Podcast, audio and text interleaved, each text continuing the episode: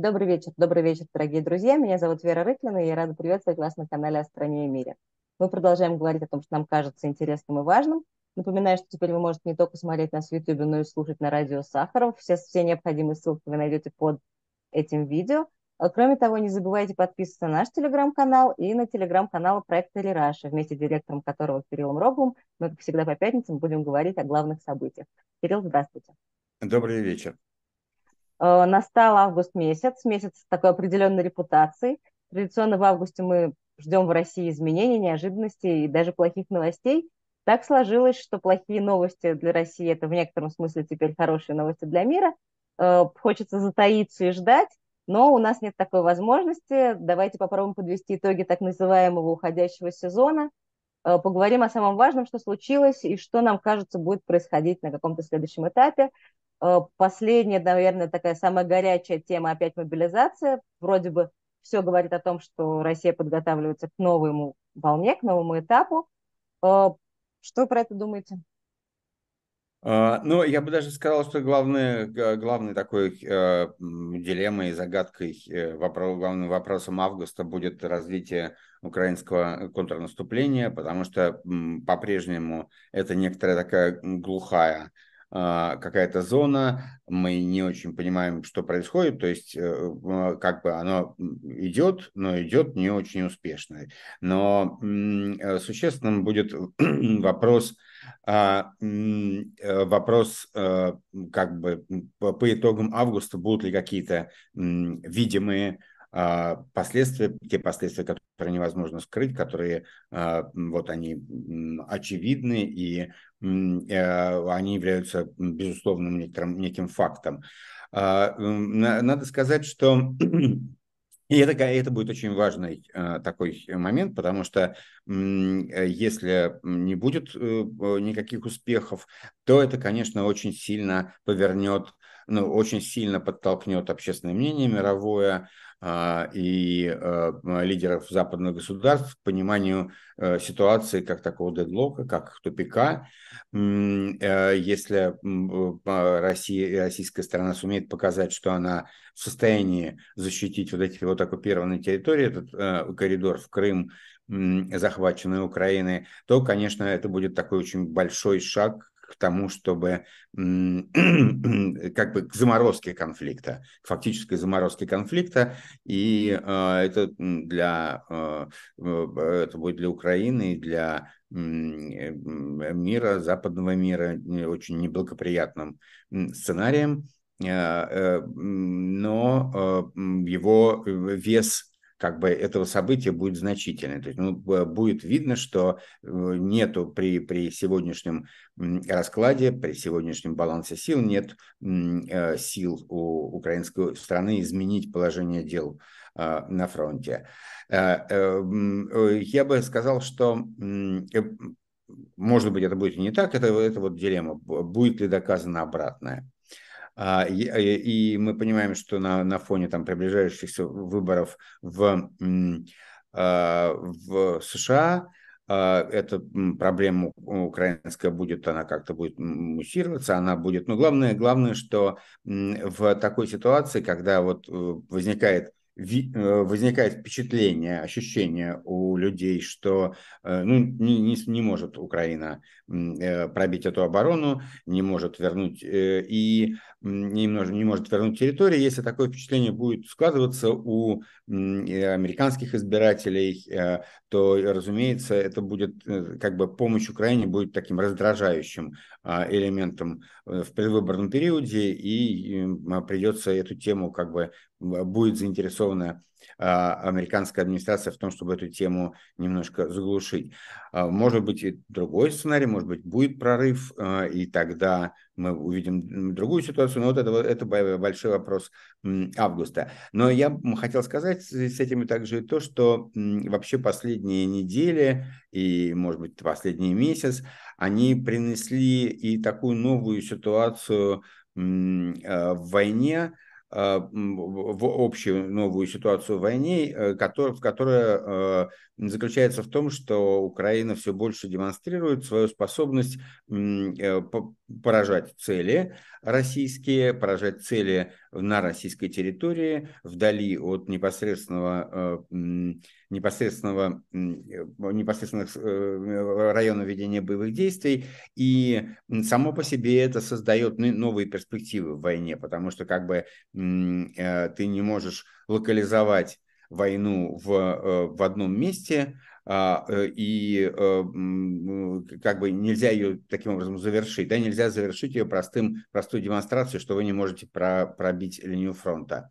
А, вот, если Украина будет успешна в развитии вот этого направления военно, войны, э, в таких ударов по российской территории, по каким-то военным российским объектам, находящимся вдали от непосредственно линии фронта, то это тоже будет такой еще один сценарий, который ну, он повлияет на то, на то, на, на то как, как игроки, как основные, э, как стороны будут мыслить себе будущее и завершение конфликта.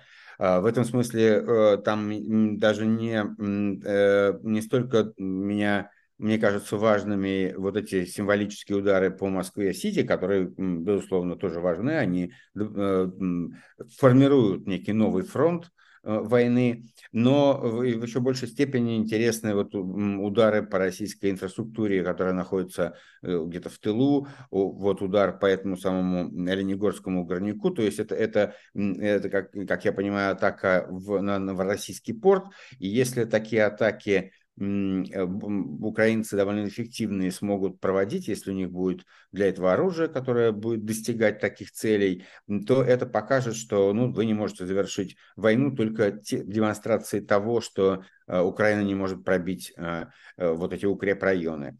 А, ну, это вот будет как бы таким, таким образом двойная дилемма перед нами. А, значит, первый вопрос, сумеет ли Украина продемонстрировать, что она способна добиваться успехов на поле боя, и что защита коридора недостаточно надежна, ее можно пробить, и он не может быть, а, как бы не, не, не, не, нельзя по факту завести. Э, войну в тупик. И, и второй, что Украина может создавать э, знач, значимые такие развернутые угрозы, которые ты не можешь ощущать войну оконченной, несмотря на то, что вот ты э, линия фронта не, не двигается. А война продолжается, и это наносит психологический, физический ущерб, и не является миром для тебя, не является режимом прекращения огня или затухания войны. Вот это будут две главные дилеммы. Да, ну и э, мобилизация действительно стала такой э, важной темой. Опять, значит, эти, э, э, эти люди на охотном ряду штампуют свои э, законы, которые э, готовят почву для того, чтобы вот проводить вторую волну мобилизации. Они хотят и через призыв теперь э, за счет повышения возраста добирать людей, и за счет значит, новой волны мобилизации, где все готово для того, чтобы ну, человек никак не мог, никак не мог ускользнуть из ее клещей. А, а, вот. И я думаю, что стоит ждать а, проведения новой волны. Это будет как, как-нибудь оформлено как можно более так незаметно для населения, то есть ничего, ничего никакой кампании такой широкой, наверное, я думаю, не будет объявляться, но пойдет поток этих повесток, и теперь не, не надо будет хватать людей на улице, потому что значительно повышен для них а, порог как бы страха, порог а, наказаний за, за неявку. Ну вот э, думаю, что это очень-очень вероятный сценарий, который будет запущен даже несмотря на а, приближающиеся перевыборы Путина. Спасибо, Кирилл. Если мы уже заговорили про то, что будет происходить внутри страны, за последние несколько месяцев мы увидели такое некоторое легкое волнение в верхах. Сначала это были безобидные, как мы теперь понимаем, скандалы с телефонными утечками бизнесменов, которые позволили себе немножко критиковать Путина, а потом произошло совершенно неожиданное и очень громкое событие – это Пригожинский мятеж. Как он изменил наше представление о режиме, понимание о внутренних раскладах и вообще, если у нас э, понимание, представление, что такое сегодня Путин и его режим? А, мне кажется, что э, Пригожин Мятеж, он такой э, совершенно шокирующий, произвел на всех впечатление, было э, немыслимое количество комментариев, по рассуждений по этому поводу. А, по прошествии некоторого времени а, как бы немножко ограничился масштаб события в нашем понимании. Там, через какое-то время после того, как он произошел, мы поняли, что это ну, мятеж не совсем настоящий, это, не, это вот как э, э, я писал, такой мятеж африканского типа, когда э, это не попытка переворота, а это попытка демонстрации, значит, со стороны военных, что они недовольны своим положением, и таким вот эффектным образом они митингуют, так сказать а, а это митинг со стрельбой. А, причем, как мы знаем, со стрельбой по реальным военным целям, по, по, по несколько э, летательных аппаратов э, были сбиты э, вагнеровцами в ходе их автопробега. Но это именно автопробег, это демонстрация, и, но не попытка захвата власти. А, и э, как бы э, мы, что из этого следует, главные такие э, для меня выводы состояли в том, несколько их. Первое – это то, что в верхах, в окружении Путина в, существует сильное напряжение. Это напряжение, оно предполагается между Э, некоторой э, какой-то партии в окружении Путина и руководством э, армии. И в этом смысле Пригожин, это не, не конфликт Пригожина с Шойгу и Герасимовым, а это гораздо более широкий конфликт среди силовиков, и э, этот конфликт имеет большие перспективы, потому что он как бы выходит на, а, на проблему того, как будет организована как бы а, осень путинская осень, да, когда он будет, э, Путин будет все меньше, все больше э, как бы решения будут перетекать от него к каким-то людям вокруг него, Э, и, и э, это, это первое, вот этот вот конфликт, он есть, и он очень значим, и мы еще с ним встретимся и его последствия, его развитие еще многое, многое нам дадут, много всякой пищи и, и будут значимо влиять на дальнейшую динамику режима.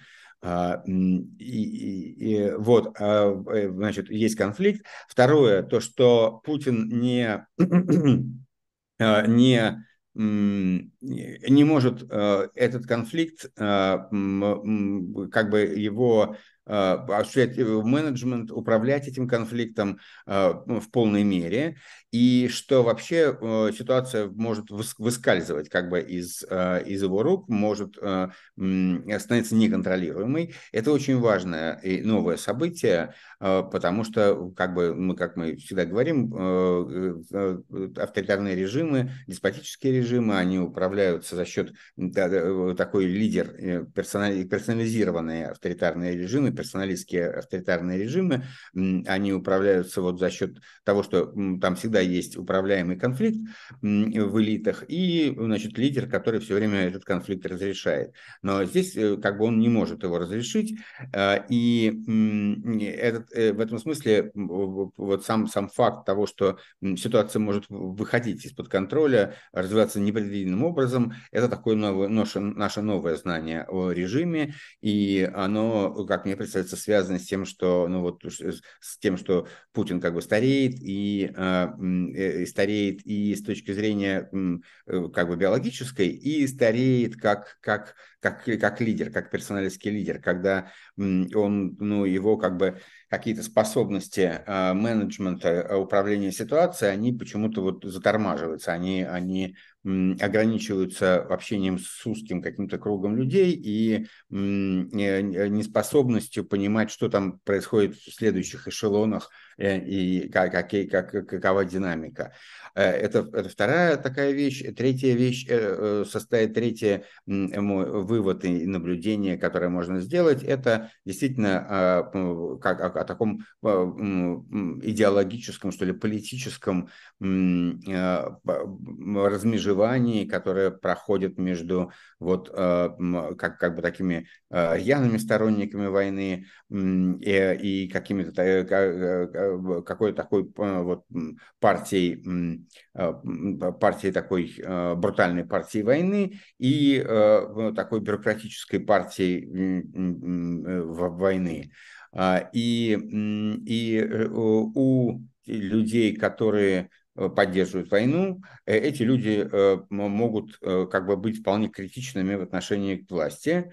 А, и это такие, наметились такие два, два, два типа отношения к войне и ее понимания, и между ними есть такое серьезное расхождение. И люди, которые поддерживают войну, они в то же время могут выступать там с таких антикоррупционных позиций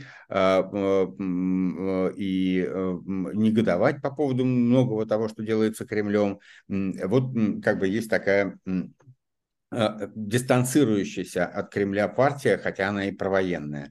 А, ну вот, пожалуй, это такой вот спектр таких феноменов, которые мы увидели. А, они, я не, как бы не согласен с теми, кто считает, что мятеж там продемонстрировал полную а, а, как, как бы, ну, как, как утрату контроля, и что вот там режим был на, на грани, никто не мог защитить Москву. Э, нет, это не так. Это, э, это не так, э, потому что это был не, не тот мятеж, это не было попыткой свергнуть власть. И это понимали люди, которые э, как бы готовили ответ на него с другой стороны, ну, по крайней мере, с какого-то момента, и они сориентировались, и, в общем, Путин постарался не допустить вот этого такого раскола этих двух партий провоенных, такой кремлевско-официозно-бюрократической и э, такой инициативной а, радикальный. А, и именно поэтому он потом встречался с вагнеровцами, именно поэтому как бы так замял этот, этот конфликт, чтобы не допустить такого идейно-психологического раскола военного лагеря, провоенного лагеря. Вот, а, и, и в общем, как бы этот, этот, этот эпизод был купирован в значительной степени. И это говорит о том, что это не то, чтобы совсем все разваливается, нет это было преждевременно, но, а, безусловно, мы должны быть готовыми к тому, что этот режим, он не, вовсе не так, а, и, и Путин не настолько, не настолько контролирует и, э, ситуацию, а она для, для него э, сложна, она для него опасна, он, э, могут возникать ситуации, в которых он теряет контроль, это все есть, и это гораздо менее все выглядит э, устойчивым, чем раньше, хотя не, не стоит преувеличивать, не стоит делать таких совсем скоропалительных выводов о э, шаткости а, э, режимной конструкции. А, ну вот, пожалуй, как какой-то такой ну, общий, общее послевкусие этого мятежа а, и которого, конечно, как мятеж, его надо воспринять в кавычках, потому что это, это не было попыткой захвата власти, это было такое, такое демонстрация, выступление демонстрация. Такой мятеж понарошку. А, Кирилл, сегодня должны вынести очередной приговор Алексея Навального. Мы с вами сейчас, когда разговариваем, еще не знаем решения суда, но, в общем, у нас нет шанса ошибиться, если мы скажем сейчас, что это будет большой срок. А, к началу лета вот этот маховик российских репрессий так разогнался, что теперь новости о новых арестах и задержаниях приходят буквально ежедневно. Это госизмены и фейки со всех сторон и отовсюду. А, что может нас ждать впереди, насколько система еще может раскачивать и вот двигать этот маховик? Да, но э, это очень важный э, момент, э, приговор Алексею Навальному. И, конечно же, это будет какой-то жестокий приговор. И, и мы увидим, как, как далеко мы уже как бы продвинулись по этой лестнице, ведущей вниз, а, там, как в середине десятых годов, там надо было высасывать из пальца какие-то, придумывать для Навального какие-то обвинения, чтобы э, хозяйственного плана, чтобы это вот сделать. Теперь есть э, набор таких Э, политических статей, которые можно спокойно человеку клепать, а, и причем можно давать огромные сроки, которые совершенно, а, ну, такие сталинские сроки, а, и это тоже такой, такое изменение качества режима, да, это э, все такое взаимосвязанное. Если, если э, там Навальному дают 18 лет э, или 20 лет, то это значит, что вам тоже где-то, какому-то обывателю тоже нельзя ступить сюда, нельзя ступить сюда. Это такой общий, общий, э, общий э, режимный режимное ужесточение происходит, да, как, как если один концлагерь на самом деле и э, граждан, граждане должны э, и, и, идти добровольно значит, на войну, когда получают повестки, чего они не представляли себе, что им придется делать еще два года назад. А, а Навальному можно дать 18 лет. Это, это взаимосвязанные вещи.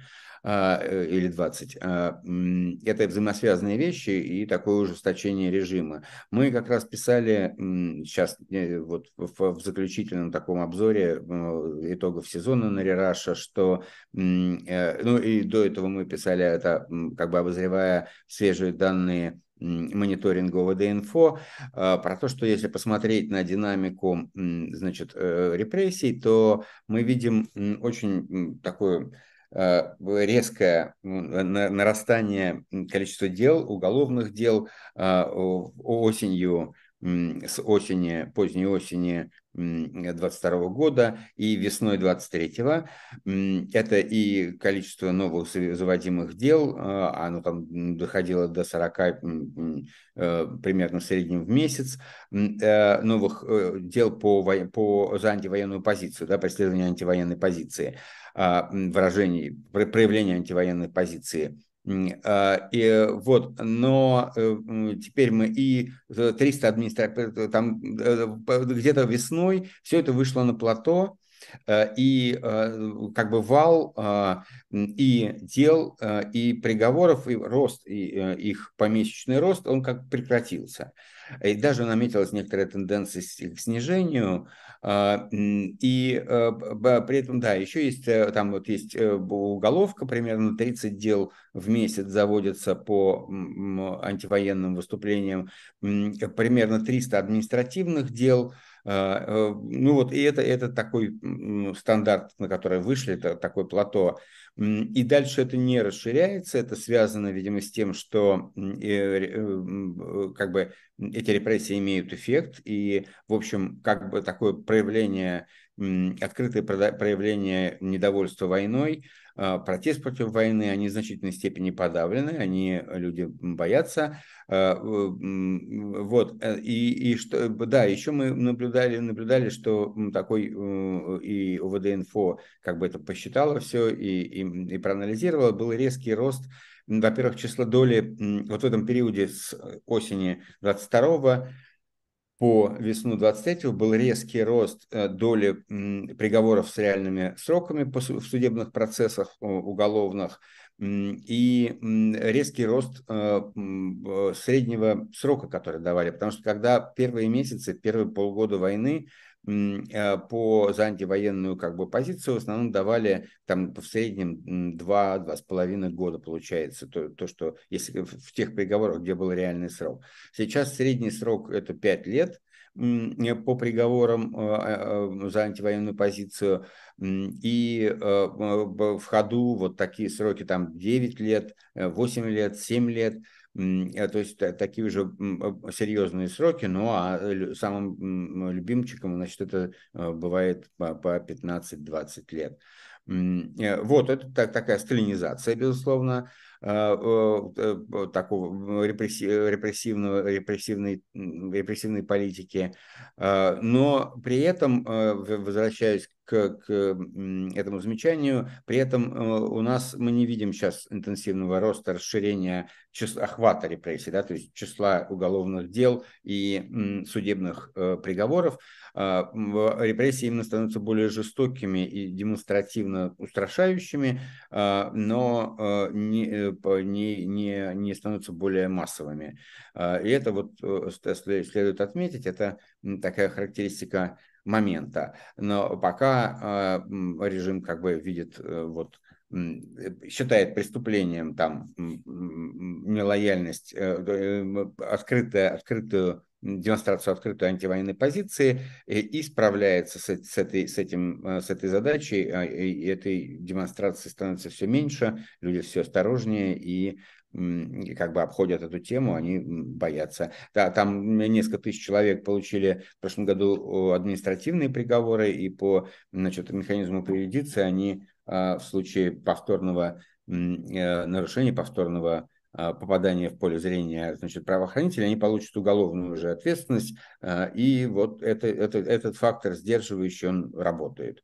Э, ну, а дальше все будет зависеть от, от ситуации, насколько э, режим будет ощущать для себя угрозы, а, а он будет, наверное, ощущать себя угрозы, насколько раскручен э, этот самый репрессивный аппарат. А, мы, мы видим, вот мы, мы, я говорил сейчас про статистику дел по таким традиционным преследованиям за антивоенную позицию, но у нас есть э, э, нарастающий такой вал дел э, за госизмену и всякие такие там намерения вступить в ВСУ, как намерение госизмены. В общем, там, там расширился спектр. И там идет такой поток дел, который, который он активно растет, этот поток дел и, и в которых ты ничего не можешь сказать, там, там еще все зациклично, поэтому ты ничего не можешь сказать, насколько обоснованы э, эти обвинения, и, э, и это тоже как некоторая такая сталинизация, да, потому что, ну, именно с этого начались, начался большой террор именно с представления о том, что такого воспитываемого в обществе представления о том, что кругом невидимые враги, которых, которых вербуют значит, э, внешние силы. Э, и это там, если бы находились, здесь мы находимся в 1934-1935 году, да, то мы еще нету, это вот, это еще небольшой террор, но весь, э, весь механизм большого террора здесь уже отрабатывается. Он отработан, и потом какая-то, какое-то событие запускает его вот в такую, превращает в массовую кампанию. А, э, мы сейчас тоже видим, что, по всей видимости, у ФСБ и там у МВД э, есть, какая, есть какая-то разнарядка по тому, сколько они должны пресекать крамолы. Э, и э, э, ФСБ заводит эти дела, очевидно, соответствуя вот какому-то своему этому расписанию, сколько у них должно получаться этой крамолы, что они пресекли. И это совершенно бесконтрольно, то есть ты не знаешь вообще, эти люди, они потом выяснится, что они, как и там в 1937 году, ничего общего не было между, между тем, что происходило, и тем, что было написано у них в, в материалах дела. Э, и, и, и тоже мы не, не, как бы не знаем тот момент, когда по каким-то причинам э, цифру, которую сейчас назначили ФСБ, там увеличат на порядок, да, и заодно увеличат им финансирование. Может, это будет связано с какой-то бюрократической бюрократической борьбой в окружении Путина, и, э, значит, чтобы увеличить э, вес политический ФСБ, какой-то партии нужно будет э, нарастить угрозу и нарастить число дел, которые будут отвечать, как бы, как будут выглядеть как эффективный ответ на эту угрозу. И возникнет какой-то новый, новая волна террора, когда будут они, ну, так же, как они сейчас, скорее всего, по крайней мере, частично там выдумывают, эти дела и фабрикуют, э, ну, а тогда можно будет фабрикать, фабриковать в большем масштабе. То есть, э, в принципе, я хочу сказать, что а, как бы, да, в, там, сталинские репрессии, большой террор, а, они возник, возникли на, на почве того, что была сформирована сначала модель, как это, как это устроено, была сформирована идеология, что кругом есть опасность этих вот врагов, и есть этот самый ВСУ как бы действует, кого-то вербует, а дальше будет, станет вопрос, там, не знаю, о содействии ВСУ в, в Асинте, то есть в, в деле такой, такой слежения по, по, со сбора информации по открытым источникам. В общем, э, широкое поле э, того, как может быть идеологически это оформлено, и как и по, совершенно нам неизвестным на данный момент и несистемным причинам может сложиться так, что кому-то будет просто выгодно, так как уже сформирована модель репрессии такой, и, и этой репрессии, э, с ней, против нее нету как бы есть высокое доверие людей э, к ней, потому что, ну, ведем войну с Украиной, наверное, есть э, люди, которые, вот, у которых Украина вербует, были там взрывы, вот эти убийства Дугиной и второго военного блогера, и, и как бы все готово к восприятию того, что вот действительно есть много этих, этих шпионов и диверсантов завербованных. И можно под это расширять эту штуку в случае как, какого, какой-то бюрократической необходимости э, увеличения веса ФСБ. Вот. В этом смысле э, я э, о чем хочу сказать, что сейчас мы видим, что по, по антивоенным статьям, по вот этой вот практике такого преследования за антивоенную позицию, мы видим стабилизацию, нету расширения, но мы, но мы видим ужесточение, а, а, стабилизацию в численности, а, ужесточение в качестве э, репрессий, и, и в том, что эффект есть, общество при, при, приучено в значительной мере не высказывать свою, публично свое недовольство войной. А, э, одновременно у нас есть другой поток репрессивный, который спровоцирован вот, ну, страхами военного времени, страхами этого, этой, этой диверсионной деятельности. И, и мы там ничего не знаем, что там правда, что нет. И, и мы предполагаем, я предполагаю, что там есть палочная система, то есть у них есть отчетность.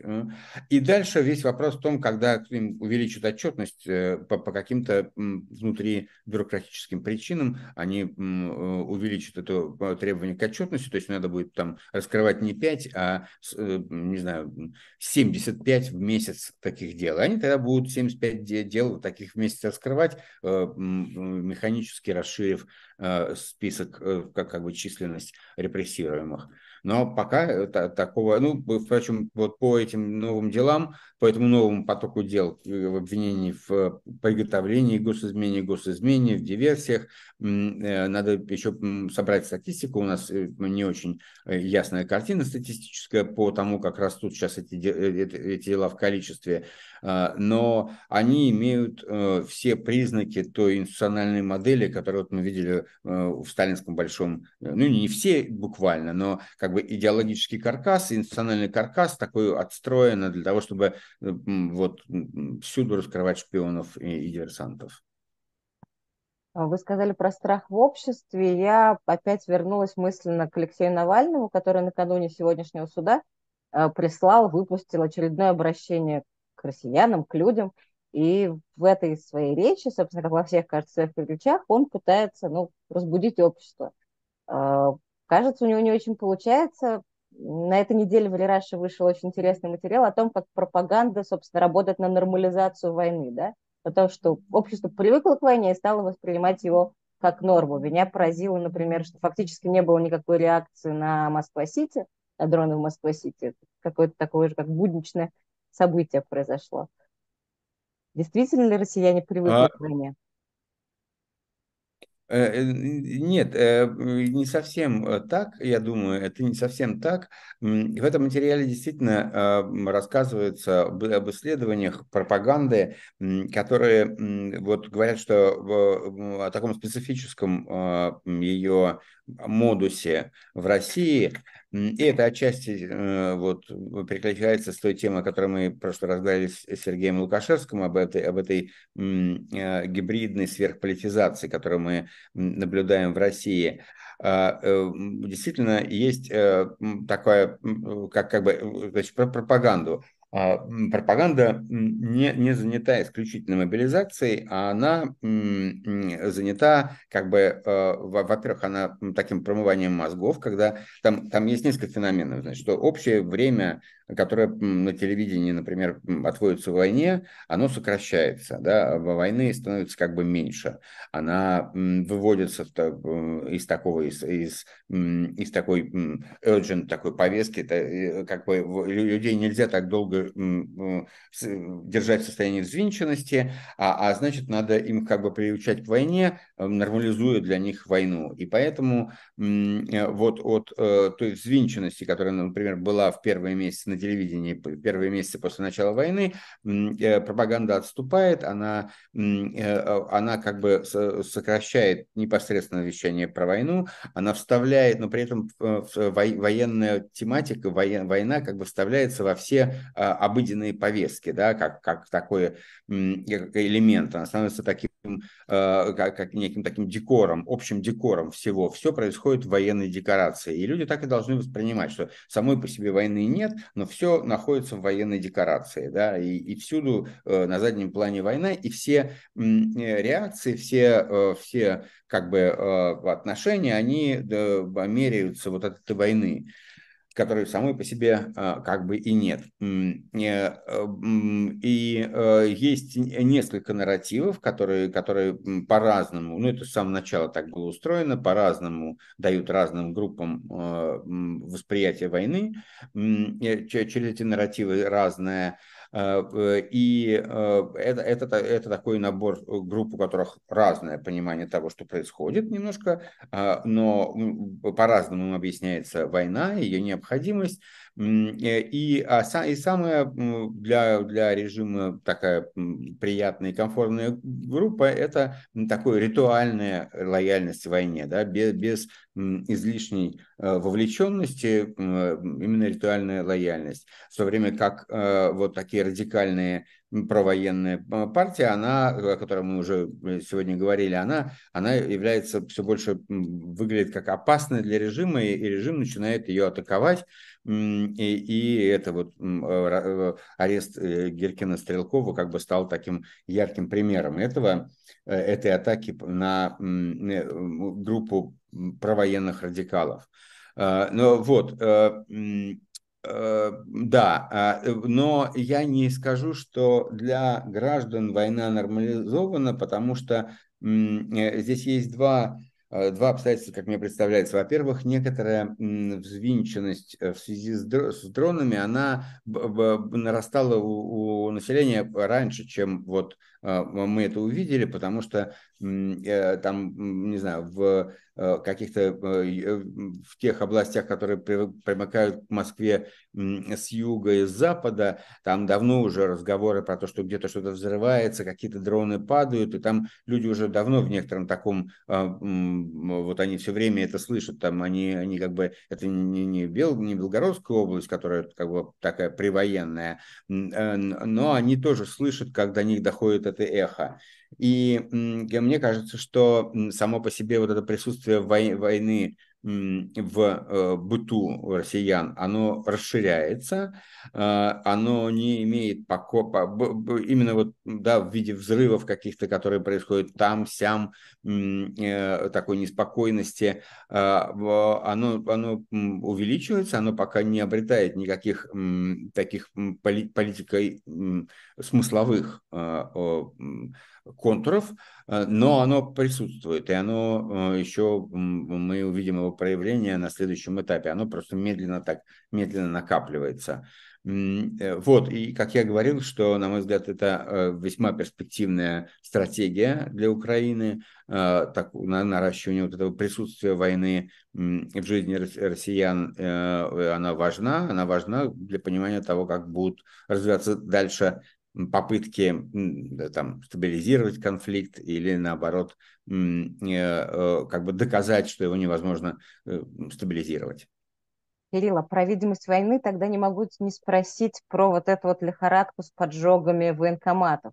Да, кажется, что это теперь пошло по многим-многим городам 30 раз только на этой неделе. И, в общем, не очень понятно, это война приходит или не война, но в любом случае как бы это должно некоторым образом заставить людей нервничать и ощущать, что что-то приближается нехорошее. Ну, видите, а, э, э, ну, я тоже не, не до конца понимаю всю эту историю, но, судя по всему, как все как-то рассказывают, это есть такой, такой, такое телефонное мошенничество, в, в, в ходе которого людей от имени ФСБ склоняют к тому, чтобы атаковать военкоматы. Это, это как, какая-то, какой-то антропологический курьез, если это так, да, но там действительно все какие-то пенсионерки э, идут с коктейлями Молотова поджигать военкоматы. Я, я не думаю, что это э, имеет какой-то такой большой дестабилизирующий эффект, Э, если, конечно, это не превратится в массовую эпидемию какую-то такую, но, но некий удивительный феномен.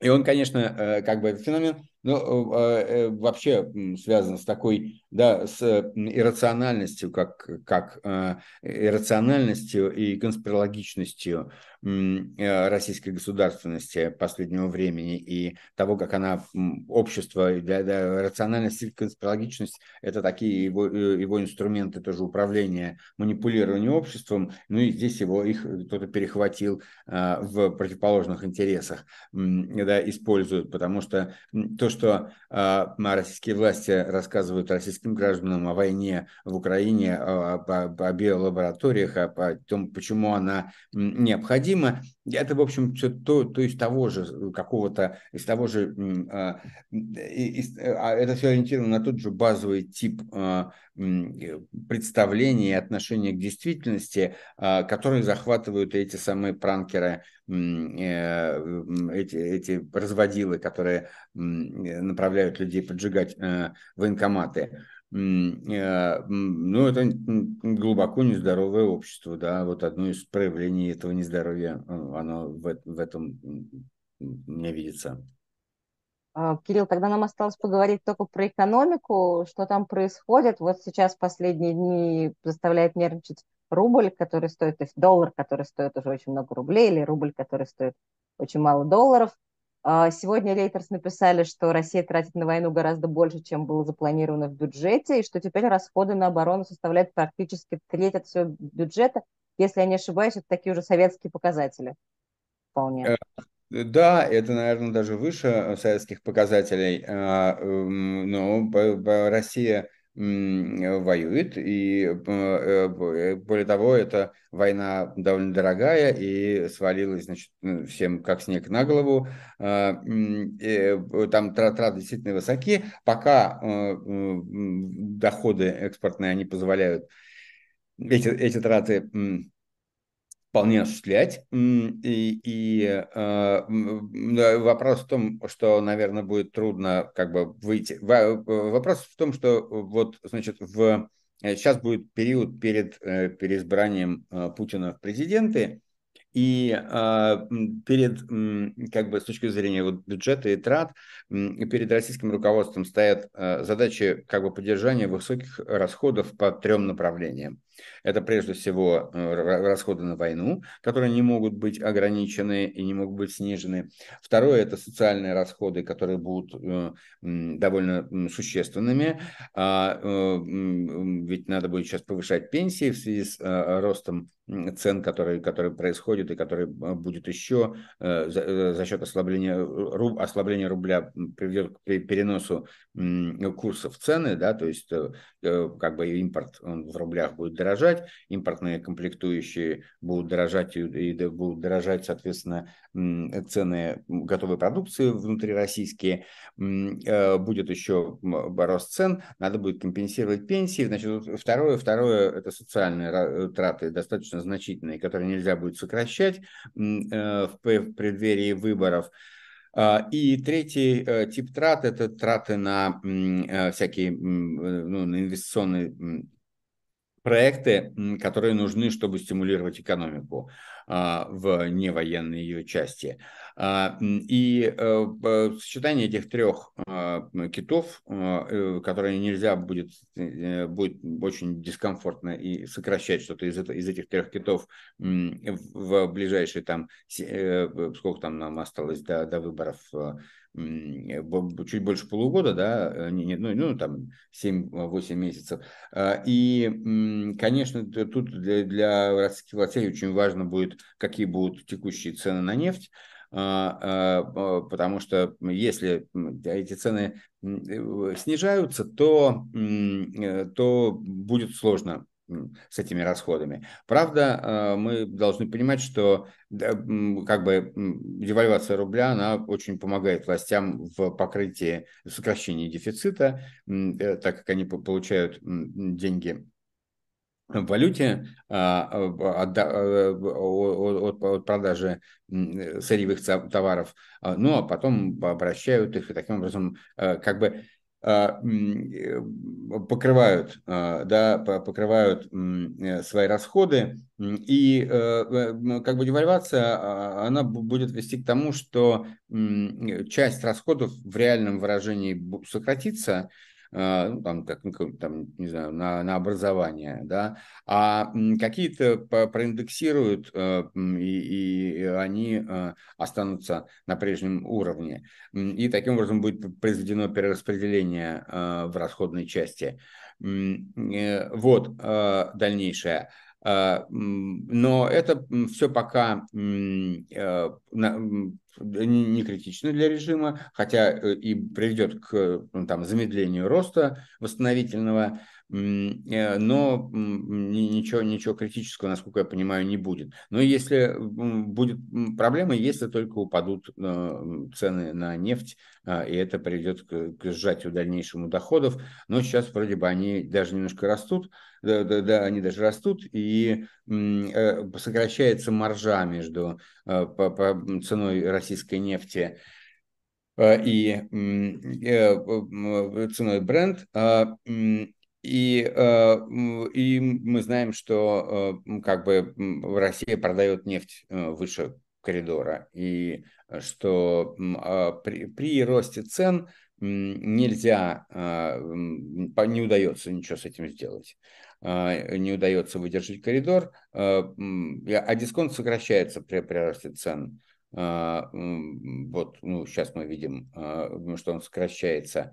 Э, то есть покупать э, российскую нефть вполне комфортно закупать ее для большого количества стран э, и ничем особо не грозит, так что это все движется и, и будет двигаться. Ну а, а при этом как бы вторая часть картины заключается в том, что российская экономика находится плохом состоянии с точки зрения структурной. Она не адаптирована, не адаптировалась к санкциям, она адаптировалась к санкциям в том смысле, что а, ну, как бы она существует при них и даже может расти, но у нее есть некоторые э, структурные проблемы, которые она с трудом преодолевает э, или не преодолевает. Это и дефицит рабочей силы, который связан, ну, как с оттоком людей э, из производственной сферы, там, иммиграции, и э, те, призванные, так и с э, такой специфической зарегулированностью российского рынка труда, когда те компании, которые как бы в связи с изменениями рынка не, ну, их, их доля сокращается, но они не спешат или не увольняют сотрудников, Э, низка, в результате низка вот, мобильность между секторами, а э, структурная перестройка устроена сейчас так, что мобильность должна быть более высокой, потому что у вас что-то выпадает, какие-то производства не закрываются просто и заменяются готовым финальным импортом, как это происходит, например, в автомобильной промышленности. Да? Мы сейчас сборка схлопнулась э, западная, а китайцы совершенно не собираются э, в России собирать китайские автомобили, а они собираются просто продавать сюда автомобили из Китая. Э, это один из таких сегментов, где структурно рынок меняется. А, и вот, и у вас между секторами а, экономики мобильность труда низкая, а, переход низкий, а в некоторых секторах, связанных с войной, очень большая потребность в рабочих руках новых. Ну и вот это создает на, по всему рынку такое напряжение. Но это не единственное проблема, э, есть проблема там транспортной логистики, а, логистики импорта а, и проблема как, как бы э, технологий, которые ухудшаются. И, и в результате э, как бы у нас создается ситуация, в которой экономика не может угнаться за, за спросом и не может ответить на спрос расширением выпуска. А, и, ну, она э, отвечает на это расширением импорта и ростом цен, соответственно. А, э, ну вот, э, и, и, но это также здесь есть некоторая такая, еще одна дополнительная проблема на, на будущий сезон, это ужесточение санкций, в смысле ужесточение контроля над ними. И здесь важнейшая история будет вот, значит, борьба Запада и Соединенных Штатов, их договоренность, давление на страны, обеспечивающие России значительную часть импорта, в том числе импорта западной продукции, это там Киргизия, Казахстан, а, а, Армения, Грузия, Турция. А, и, по всей видимости, здесь будет какой-то достигнут эффект американской стороной и будет ужесточаться регулирование ввоза импорта через эти страны. Ну, и оно будет э, иметь такой некоторый дестабилизирующий эффект для российской экономики, э, безусловно, в следующем году. Вообще, э, скорее всего, существенно а, замедлится вот этот вот эта экономическая активность бурная этой, этой весны. И три фактора будут на это влиять это удорожание э, импорта, ну, он становится дороже относительно внутренних цен э, в связи с девальвацией рубля, а, и э, это будет ставить трудное положение и компании, которые, которые не смогут целиком это переносить цены а, при достаточно ограниченном спросе. В общем, это, это проблема девальвация, проблема, проблема ужесточения санкций и новые издержки на э, импортную логистику, то есть еще больше удорожание э, импорта, а, и проблема рынка труда, где недостаток рабочей силы а, толкает уровень зарплат вверх, зарплаты вверх, что тоже является издержками для для производителей дополнительными. Ну и третий фактор – это повышение ставки, да, чтобы бороться с инфляцией. Центральный банк резко повысил, ну, на один пункт повысил ставку, ну тоже это будет некоторое удорожание кредита, удорожание денег э, сказываться на э, экономике. Так что она будет э, тормозить, но серьезных проблем не видно, пока достаточно высокие цены на нефть. Кирилл, спасибо вам большое за этот общий обзор. Так все легло по полочкам. Кажется, нам действительно остается только надеяться, что в этот раз август все-таки принесет нам хоть какие-то хорошие новости. Э, спасибо огромное, уважаемые зрители. Подписывайтесь на телеграм-канал Рераша, подписывайтесь на наш YouTube, чтобы следить за обновлениями. И оставайтесь с нами. До новых встреч. Всего доброго.